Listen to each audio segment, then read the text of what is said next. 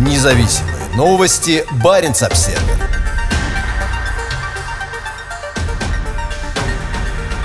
Чеченские силы снова в Арктике.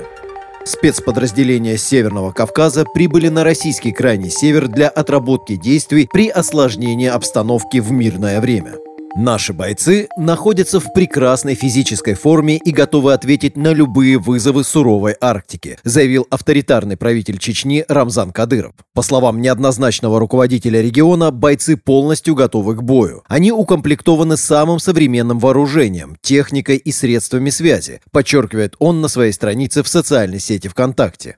Чеченские подразделения участвуют в учениях Росгвардии. Судя по видеозаписи, подготовка проходит в районе Таймыра. На кадрах видно, как бойцы тренируются на Великой реке Енисей в районе Дудинки. Как сообщается, учением руководит Даниил Мартынов, специальный советник Кадырова по военным вопросам. По словам чеченского лидера, в учениях в качестве инструкторов принимают участие сотрудники расположенного в Чечне Российского университета спецназа. Учения в арктической зоне играют важную роль для Росгвардии, подчеркивает Кадыров, поясняя, что при их проведении будут отработаны новые методики ведения боя и протестированы образцы снаряжения, экипировки и одежды. Как рассказал Даниил Мартынов в интервью информационному агентству «Грозный информ», в учениях участвуют несколько подразделений специального назначения, в том числе штурмовые, парашютные и снегоходные группы. Задействовано около 250 человек. Часть из них проедет на снегоходах до 700 километров, сообщает правительство Чечни. Чеченские силы участвуют в арктических учениях не впервые. В апреле 2016 года боевая группа чеченского спецназа, возглавляемая все тем же Даниилом Мартыновым, провела подготовку на Северном полюсе. По пути на север она сделала остановку на норвежском арктическом архипелаге Шпицберген.